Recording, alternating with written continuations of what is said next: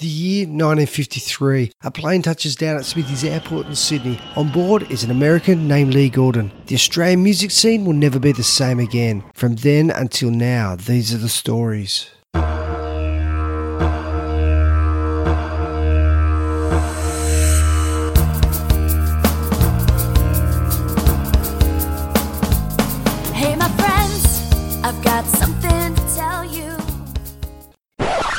G'day, g'day. This is Sheldon the Kangaroo Kid, and you're listening to the All Australian Music Stories. This episode is on one of Australia's most successful singer songwriters, Ted Mulry. I've broken the episode into two parts. The first part concentrates on Ted's solo career in the early 1970s, working with Harry Vanda and George Young at the famed Albert Studios. The second episode takes a look at one of Australia's biggest bands of their time, the Ted Mulry Gang, or TMG as they became known. I was lucky enough to sit down with Ted's younger brother Steve and have a chat about Ted and his music. Sadly, Ted passed away in 2001, a day before his 54th birthday.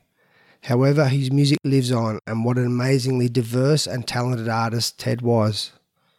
I hope you enjoy listening to the career of Ted Mulry.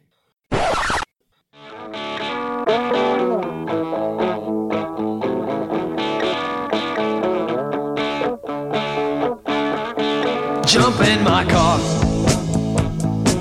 I wanna take you home. Mm, jump in my car. It's too far to walk on your own. No, thank you, sir. Ah, come on, I'm a trustworthy guy. No, thank you, sir. Oh, little girl, I wouldn't tell you no lie. I know you can. How can you say that we only just met? Ooh, she's got me there,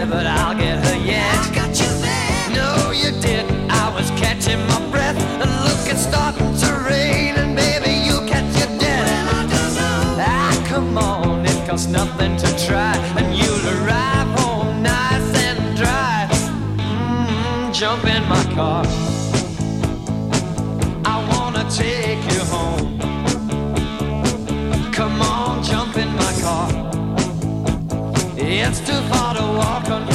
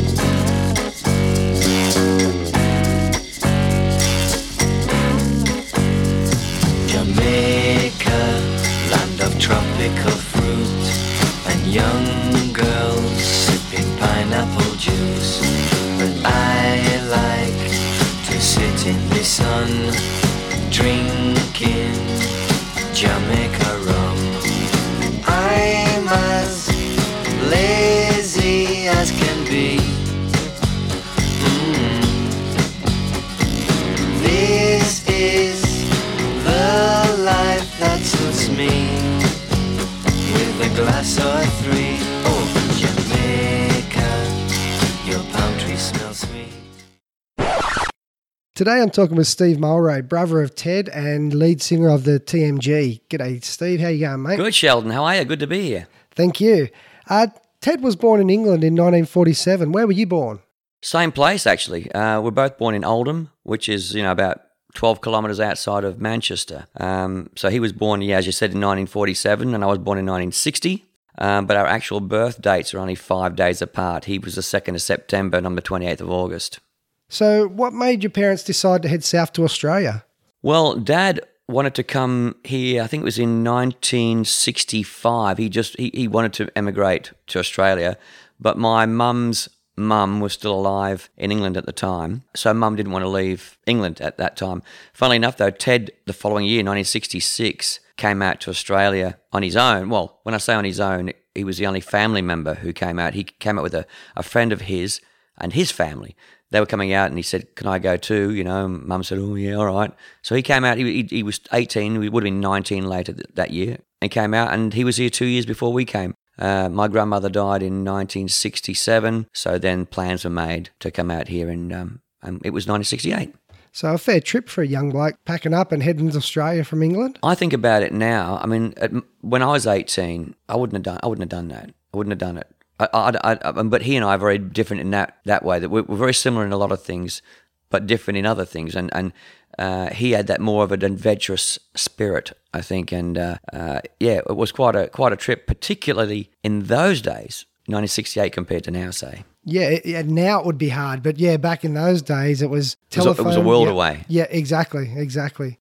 What age was Ted when he started showing some interest in music? Ted actually, st- this is interesting. He, he, he started playing at the age of four. What happened was, I think there was a, uh, a mandolin, or I think it was a mandolin uh, in the house, which had only three strings on it. And um, mum said, you know, he, he played it and he, he, wanted a guitar. He said, oh, you know, I want to. And she said, if you can learn how to play something on that, I'll buy you a guitar. So, of course, he did, didn't he? So he started practicing at the age of four. On his, not, and, and nobody in the, in, the, in the house played guitars. Dad was a could play trumpet, but not a guitar player. So he taught himself how to play something on this three stringed thing. So he was so, a natural. Yeah, ab- absolutely. And and, and uh, mum ended up getting him a guitar, saved everything they could to buy one.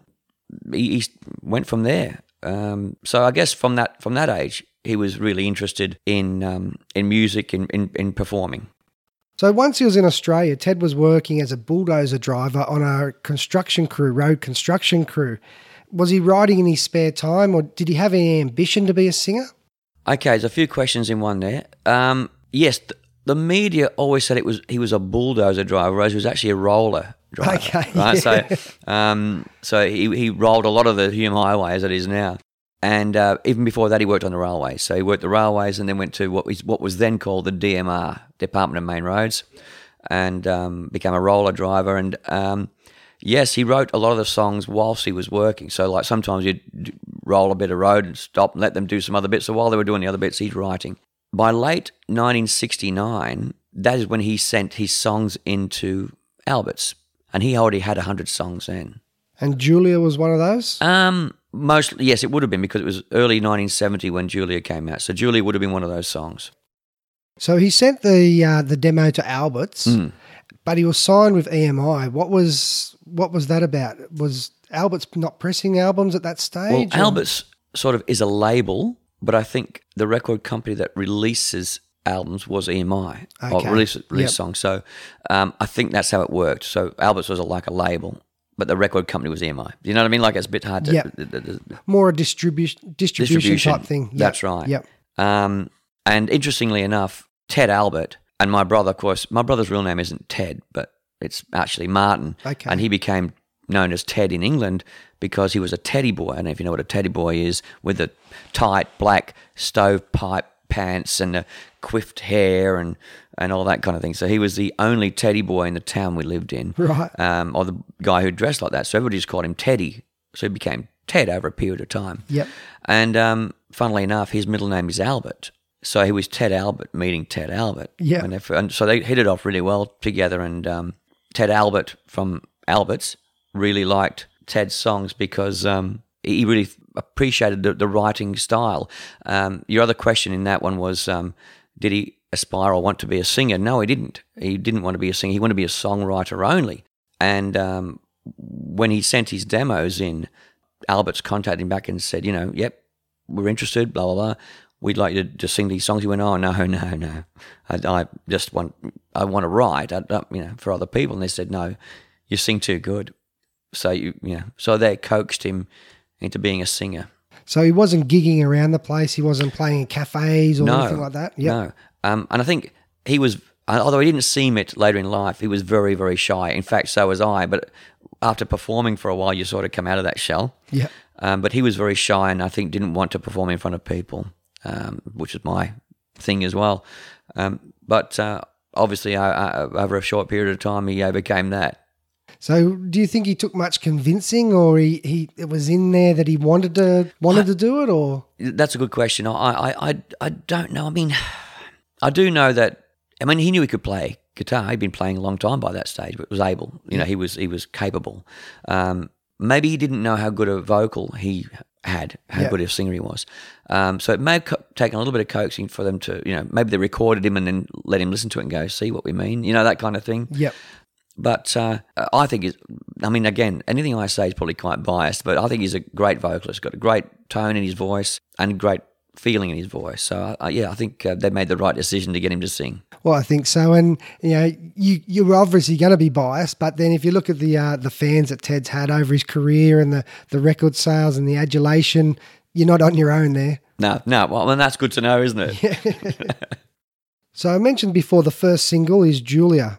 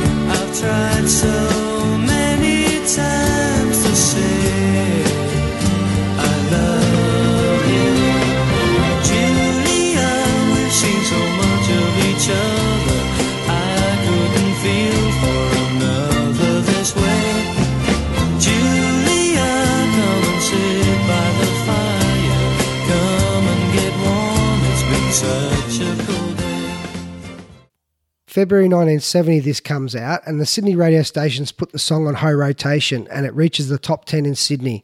Not much support in other states, so it only reaches 38 nationally. Who is Julia, or just a made up person? Okay, I think Julia is a real person, and and I never f- followed this up. But one night I had a um, a show of my own in um, I think it was at Lumia in Campbelltown. This is probably ten years ago, and um, someone gave me a letter and said, "Read that after the show." So I put it in my bag, and I forgot about it. And it was several weeks later. I'm going through my gig bag, you know, looking at have I got everything in there for the next show. Oh, oh, I opened the letter and read it, and it was from a girl, woman, I should say by now, called Julia. Okay. And she eh, gave me a, there's a bit of a story about, you know, who she was and blah, blah, blah. And here's my number if you want to contact me. And funnily enough, I never followed that up. I mean, you would think, you know, I'd be interested in finding something out, but, you know, you worry sometimes about real fans. What I mean by that is fanatical fans Yep. who you don't know where their mind is at, who, who they really say they are. And I was a bit concerned that it may not have been the person she said she was. So um, I never followed it up. So I'm a, I, I believe, though, she may have been the Julia the song was about. So um, I, don't know if I, I've got to try and find that letter again. Well, it was a great start anyway, and he got a so- good song out of it. That's right. So yeah, you mentioned before that Ted was was shy and he needed a bit of coaxing. So I'm sure once he was he was in the studio and he's he's part of this rock and roll music machine or pop music machine, he, he would have come out of his shell not by choice, maybe by being forced in a sense. Yeah, it is being forced. And um, having gone through it myself, it's one of those things where you do it, you get yourself in a situation where you then feel obligated. And um, you, think, should I be doing this? Should I? Because I usually get really ill before a gig. I, you know, I don't want to. I don't know why I'm doing this. Why am I doing this? But you felt obligated because the show was put on, and and I was in a band, so it was you would let the band down, and and and you just did it. you know you had to go and do it. Uh, and and so I think he- would have been the same in a way, felt obligated since he'd signed the dotted line, you know. But really, it doesn't take that long when you do it often enough for that to turn around, and then you you're looking forward to go, going doing it. You know, uh, it's funny how we it's like a fear that, as I say, you know, fear isn't is nothing really. You know, um, it's all in your mind, and and most of it is. It's quite true. Uh, you you envisage something going wrong because you think maybe I'm not going to be as good as I should be, and that's the, that's the thing that's in the back of your mind.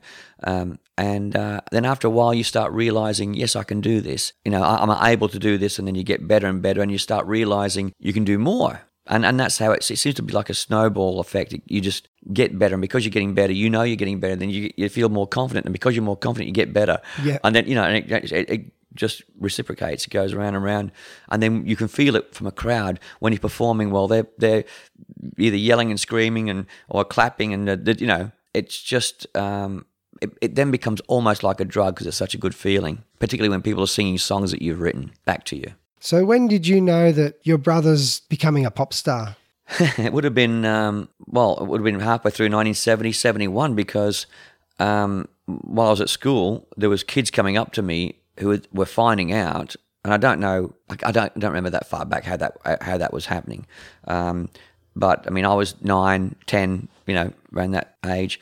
And so they were asking me for autographs for, from him, you know. So I'd come home, and he he still lived with us at home at the time, and um, I'd say, "Oh, kids are asking for autographs." So he'd have the promo, the promo department had all these photographs of him. It's a black and white shot, you know, and so he'd sign on that Okay, photos yeah. and give them to me, and I'll be taking them home for days and days, maybe weeks. You know, kids were saying, "Oh, can you get me?" So it was around about that time I realised there's something going on, you know. Yeah. Um, and it was some years later when I was about 16. I mean, I I didn't even start in bands myself till I was 22. Didn't Okay. start singing myself. So I, I, I was just going to a disco and stuff, you know, and people come up to me, and usually girls come up to me and go, Oh, can you sign my arm? Why me? Yeah. Do you know what I mean? Like, Yep. I hadn't even sang a song, you know, but it was me signing. So I knew it was even bigger then, you know, because uh, Jump My Car was already out by that time and, and Dark Town Strutter's Ball was coming out. So they were quite well known. He was quite well known, and so was the band. Well, at one stage, he was the biggest act in Australia. Yes, yeah. Uh, in fact, I think uh, when when if, as you probably are aware, Sherbet and TMG did around Australia in eighty days. Yep. Um, on the Queensland leg, I believe it was the Queensland leg of the shows. TMG were the main act because they were bigger in Queensland than they were in New South Wales. Okay. And on the New South Wales leg, Sherbet was the main act with TMG supporting. I think there was another band supporting them. It was Rabbit. I think Rabbit was on that tour. Of Dave Evans. Yeah, Yep. that's right. So it was Rabbit, TMG, Sherbet, and then I think in Queensland it was Rabbit, Sherbet, TMG. Okay. Uh, and that puts it in good context because the, the size of Sherbet's fan base That- was incredible. that's right. Yeah, that's right. And of course, Sherbet's first hit, well, not number one, but their first hit that got them recognised on radio, Ted wrote. Yeah. You're all woman. You're All Woman, Yep. and we do that now. Here's Sherbet's take on You're All Woman.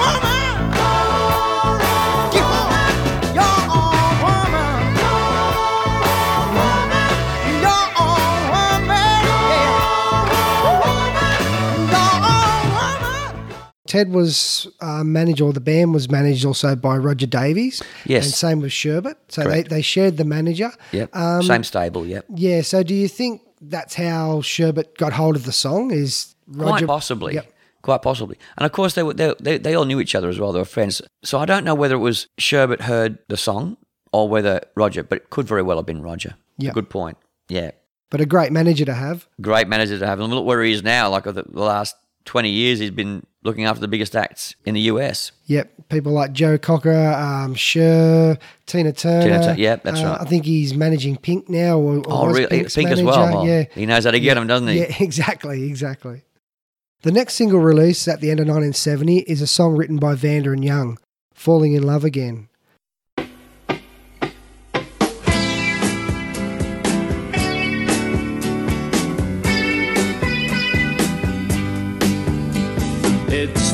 About.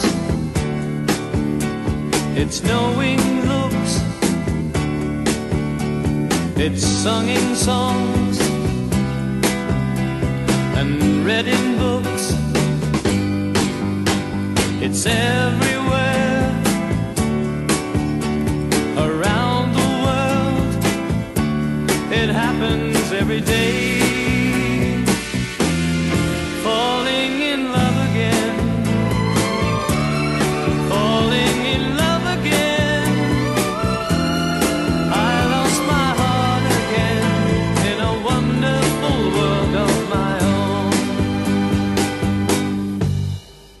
It's wondering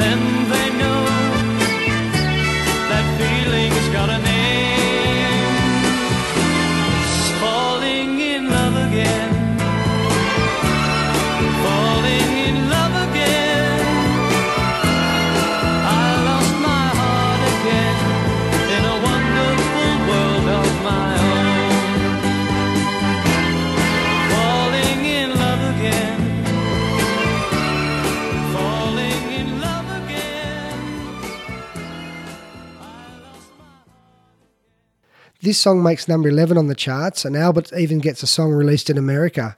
Do you know if there was much interest in America for Ted, or did he a tour there? No, he um, I, he never toured then. I don't know exactly how um, well that song went um, in the states, but he never toured there. Um, he did go there years later in in, uh, in the late eighties to do some fishing around because he was still writing songs, and I think he was trying to see if he could get some of his songs to other artists Yeah. to, to sing in, in the states. But as far as um, falling in love again, I don't think it went exceptionally well. I think it's a great song. I think, I think it's a well written song. I think, um, Yeah, of course, Vanda Young write Yeah. great songs. You know, yeah, it's a great song. Uh, Barry Crocker did a cover of it as well. Okay, and, yeah. and, uh, and of course John Paul Young does it now as well in his show that he does for the Vanda Young Songbook. Yeah, it was um, a great song, and, and, and you know, not that Ted didn't have another bunch of good songs already written, but I think uh, at the time with Alberts, with uh, Vanda Young being the um, the engine room in regards to producing and getting songs out, I think they wanted Ted to do one of their songs. And if someone hands you a song as good as that, you, you're going to record I it. I think you should. Yeah. Yeah. The third single is Marsha. While Ted was in love with Julia, Marsha sounds like a pain in the ass. Yeah, well, I mean, um, that happens in life, doesn't it? Yes. Um, there was another song called Louisa as well. There's a lot of girl, girls' names involved. Uh, some would jump in the car and some wouldn't. But um, yeah, Marsha. Okay, now I don't even know who Marsha is either. Um, I'm going to have to start. You, you know, you, you you start to spark something inside me. I'm going to have to find out who these um, women are. Um, but so did um, Ted have a partner at this time? he probably had more. he probably had a girl called Julia and one called Marsha. A girl in every port. yes, but um, yeah, he was um, he was the, um, um, the bachelor, so we say. He was the um, the uh, um, forever bachelor um, who nearly got married once, in, in it, uh, before he became Ted Mulry, if you want to put yep. it that way, before he became a, a singer. That didn't go ahead, but and um, it didn't look like that way ever since. You know, so yeah, there would have been multiples here and there.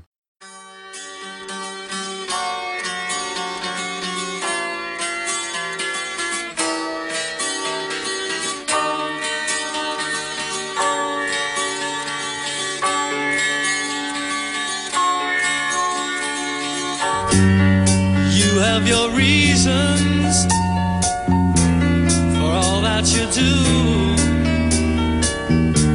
By now you should know what I've been through. And I have my reasons for loving you. But one little smile would make it worthwhile.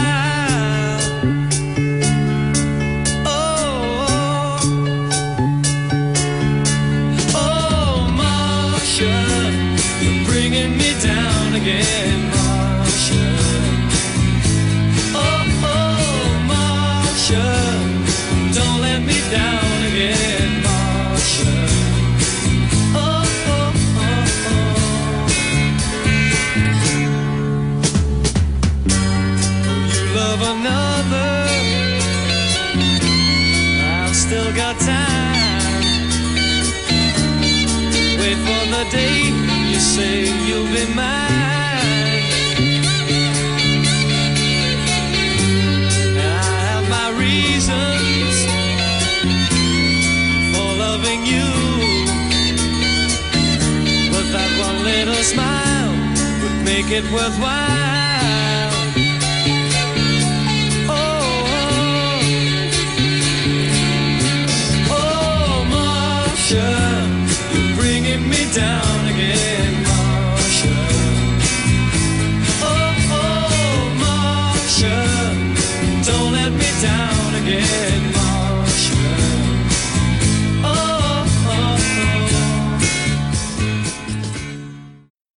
Ted signs with Island Records in the UK and heads back to the old dart. Island Records decide to change his name, and now Ted is known as Steve Ryder. What's the story here?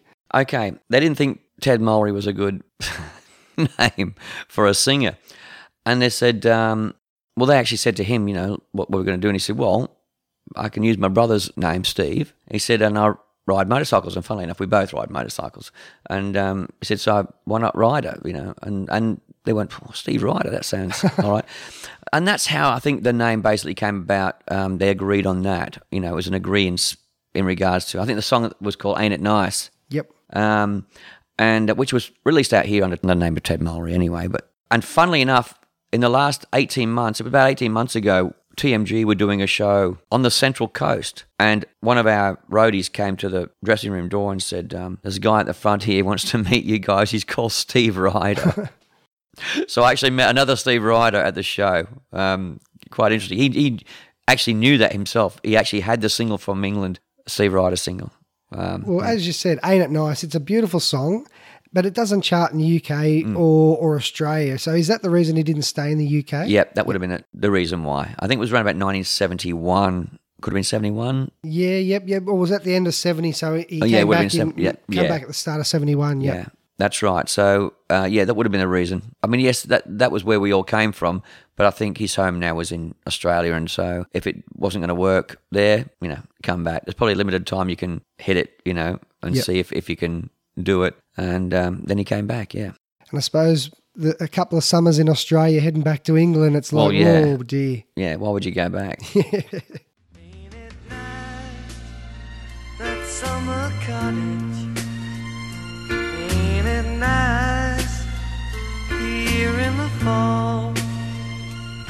But these little things never mean a thing when you're not around to call. Ain't it nice,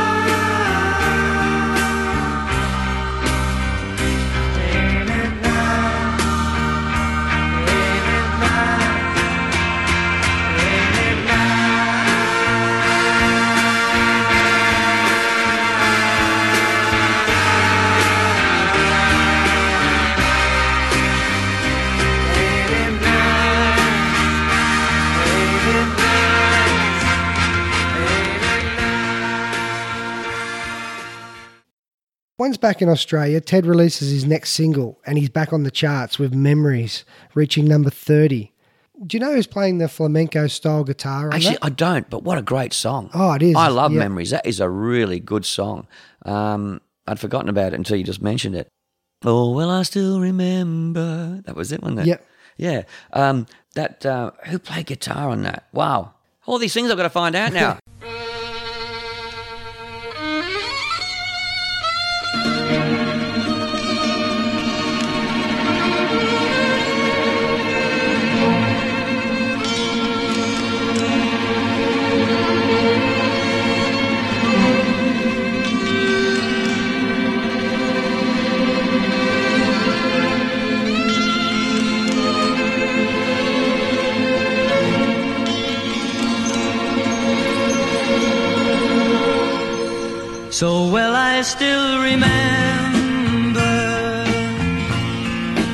little time I spent with you.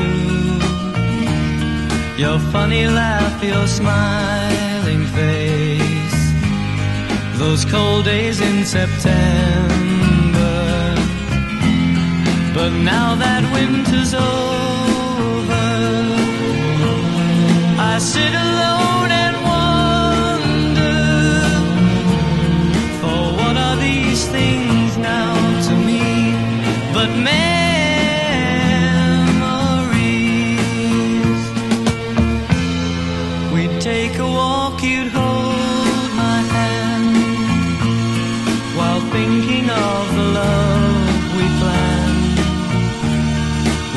talk about the love we knew and all the things that we would do.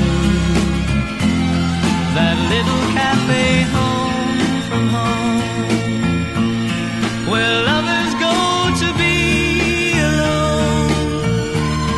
Yet what are these things now to me but memories?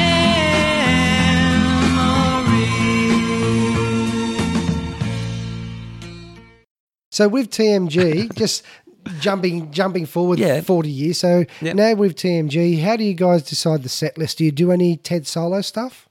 Oh yeah, um, we actually do the two first singles, uh, and it's actually Gary Dixon from TMG who sings those songs. I, we all get off stage, Yep. and um, get, we leave Gary on stage with an acoustic guitar, and he sings Julia and Falling in Love Again. And the great thing is the crowd sings with him. It's really, really touching. It's really good, you know. Uh, and we have the big screens behind with Ted on the screens and all this kind of thing. And uh, so yeah, Gary sings them and does a fantastic job. Gary's a really good ballad singer, you know, um, and does the songs justice. So yeah, we do those songs. Yeah, in the middle. It's like a, it's like a, a bit of a, uh, a rest for the rest of us. Well, that's it. And I suppose the rest for the An crowd interlude. too, because the, you know, Yeah, because we're hitting them. it's with- high energy. It is high energy, uh, and and even though TMG in their in their songs on the on the radio sound pop, we're not pop on stage. Yeah. We're we're rock on stage. But then again, too, you listen to the guitars and the crunching guitar behind it's it was pop music, but not pop music in a One Direction type sort of thing That's or anything. Yes, like it wasn't that. like It's- you would call pop music Yeah. these days. It was a softer rock. yeah, you know? exactly. Yeah. um, which we call pop. Uh, but these days you would call it like maybe a soft rock. Um, and uh, uh, so now it's not really soft at all on stage. It's not soft. Yeah. Everybody goes away going, "Wow, that really rocked," you know. Yeah. and it does. in a sense, I would put TMG in that same stable as as your Acca Dacca, your Angels, your your Sunbury, Billy Thorpe, and and and those sort of Oh, uh, bands. yeah, that, for sure. You know, but at the same time, where a lot of these bands weren't sort of crossing over and appealing to females, TMG was. That's right. So the, oh, the, boy- you're right. the boyfriends could go and, and love the, the and rock thumping out. music, yeah. Yeah. And then on the other side, the, the girls are lis- listening to these soulful lyrics, and Yep. and it's it's meaning something. Yeah. So and the guy in guy, all the guys in satin pants. I mean, why Yeah. wouldn't the girls be interested? exactly the flares, the the high hair, yeah, you yeah, know, and high heels. high heels. They had, they had the fashion going, that's for sure. Yeah. Uh, you just mentioned ACDC. Uh, when um, I don't know if you had any of these questions, but prior to AC, uh, prior to TMG, the band that used to back Ted as a solo artist, he used to get different musicians in all the time, and um, a couple of guys from a band called the Velvet Underground. Of course, there's a Velvet Underground in, in America Yeah. as well. It was R- Lou Well, they changed band. their name to Pony at one stage Right. just to differentiate, but it was, you, you, Yeah. you know, you're barking up the wrong tree calling That- yourself the Velvet Underground. That's right. But I, from what I've heard, is they they didn't realise that there was a band named that, Yeah. and they'd named themselves after a, a book or a novel that had been put out. Yeah. So Yeah, that's right. It gives themselves a, uh, you know, when people talk about the Australian Velvet Underground, it's it still gives them that notoriety. That's right. It still does. And and they saw Ted at a couple of gigs, and they decided they went to him and said, "Look, from now on, we'll be a backing band. So you've got the same musicians all the time." So it was really Velvet Underground were his backing band, and of course, Velvet Underground had Dave Evans in it and um, Malcolm Young. When TMG was being formed, Malcolm at that time was looking at starting a new band. I couldn't, couldn't imagine what that band would become. No. So Herm, the drummer, and Les, the guitarist, went with Ted. There was a, a bass player too, Steve. Um, I think his name was Steve Hart at the time. Uh, he was a bass player, and they became TMG. After a while, Steve, for whatever reason, was no longer required, and Ted became the bass player. They were a three-piece. Well, apparently he stormed off the stage. Or Yeah, something. yeah. There was, Is that- is that- there was that the story? something. Yeah. I'm trying to I'm trying to be nice about all this, okay? Um, but regardless, they became a three-piece. Yep. And um, then TMG got Gary Dixon in. He was a lead guitarist in a band called um, Fat Harry. I think Fat. I think it was Fat Harry. Um, uh, came into the band, and um, that's when Malcolm then got ACDC going. With of course Dave Evans was the singer uh, at the time, and um, started supporting TMG. TMG was the main act, and ACDC was the support act. Of course, that changed, didn't it, uh, after Yeah, a while? yeah. But um, uh, and, and that's how, how ACDC started as well. And um, yeah, so they're all really good mates, all of them, you know. you hear it in the music how it was a very small industry and they're it's all interchangeable Borrowing from each other, exactly and- basically, yeah. and and these are bands that have gone on to have worldwide success Yeah. you know so what was happening in the in the breeding grounds of Australian music It was ready to, to erupt, wasn't it? Like, Yeah. it, as you can see, look, the Angels did well overseas as well. Rose Tattoo have done great in Europe. You know, all those bands have done well outside of Australia. TMG, not so much. Ted's songs have, however, I mean, they've been released uh, by other artists overseas. Um, Chris Spedding, who was the guitarist for Bryan Ferry. With Roxy Music. Yep. Yep. So he released "Jump in My Car." That was a big hit in England with Chris Spedding doing it, and that because uh, it was actually uh, Suzi Quatro who took the single to England and said to Chris, "Listen to this." Okay. Yeah. And Chris released it. Yep. And then, of course, years later, David Hasselhoff released Jump in My Car. And of course, he got bagged for it out here. And, and the reason for that is because it was such an iconic song in Australia. It was a real iconic song, Jump in My Car. But over in Germany and England, like he went number three on the charts in, in England with it and number one in Germany. So it's still, this, years later, the song still had saleability. You know, it was still, you know, uh, and still now it's, And he recorded that in Australia too. he came to Yep, Australia, yep. recorded on the same in the same studio, deliberately in the same studio, same desk. Well, like, you know, that's uh, to me that was a, sh- a show of respect over the whole thing. You know, Yeah. Uh, he did his film clip in Australia, so even when you look at the film clip and you see the kit car, you know, when he used to be Knight Rider, there's a there's a Trans Am. Pontiac Trans Am black one. It's a right-hand drive one, not a Okay, left-hand yeah, drive. You know, things like this, and and um, he made fun of himself in the film clip, and that's what I. As I said, people don't like Hasselhoff, but I really like him. He- He did things in that film clip, laughing at himself. So towards the end of 72, Ted releases his next single and it's I Won't Look Back and, and also an album of the same name. This is the first sign that Ted's morphing from a pop balladeer into a heavier rock sound. What do you think brought this change in styles? Look, I think Ted was always always leaned to that. Yes, he wrote ballads, but he always leaned to because he, he was he was a, he was a fan of you know British blues bands. You know, big fans of, of, of Free, Bad Company. You know, so he was Those that- heavier, that was the, the way he Yep. was. I mean, and of course, the players that are on, um, I won't look back. Phil from Chain, you know, Phil, um, Oh, Phil Manning? Phil Manning Yep. from Chain. I think I think Billy Green is another player on the on the album. Really, that band that played that album, like they were session music, you could call them that, but that band was one hell of a band that well, you can album. hear it, can't you? They're just, they're humming away. They're- that and- is a yeah. great album, great songs. I mean, I really like I Won't Look Back. That's a really good song. The band was really cooking, really good musicians, you know. Not that TMG aren't, but I'm just saying.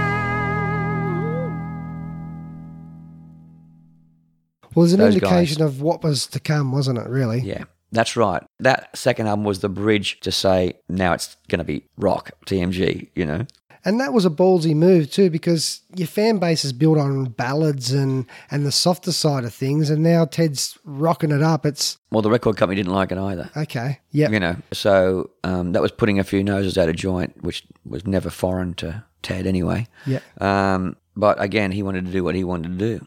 And in the end, it's his music too. So he's the one that's got to get out and, Yeah. and portray it, and he's got to be he's got to be hundred percent in his music because people can smell well, they fake. can smell it when it's when when you're not. It's not yours. I mean, the thing is, even if you, when you do a cover song of somebody else's, if that song really means something to you, you know that in the song when you can say, yeah, that person believes what they're singing about, or even though they didn't write it, maybe, but Yep. they believe that what's in that song. Uh, but even more so, when you write it yourself, you've got to be true to yourself and and do those things. I do a lot of stuff that I've never I haven't written. I've written a lot of stuff as well. Yeah. But you want to do those songs that mean the most to you, whether you wrote them or not, and uh, it always comes out. You know, you can always tell when someone means what they're playing. Thanks for listening. Part two concentrates on the second phase of Ted's career, the Ted Mulry Gang. If you enjoyed the episode, please click subscribe. And if you could leave a review or rating at iTunes, that would be unreal. If you have any guest requests or suggestions, you can email me at mycoast2 at bigpond.com. That's M Y C O A S T, the number two, at bigpond.com. Or like our Facebook page at All Australian Music Stories. I'd like to thank you again for listening, and I hope you enjoyed the episode as much as I enjoyed bringing it to you. And until next time, hail, hail, Australian rock and roll. Hi, this is Molly. You've just listened to a podcast brought to you by Marcos Promotions. Written, produced, and presented by my dad, Sheldon the Kangaroo Kid. This is Molly Kid saying to my good friend Holly Kirsten, Hit it, girl!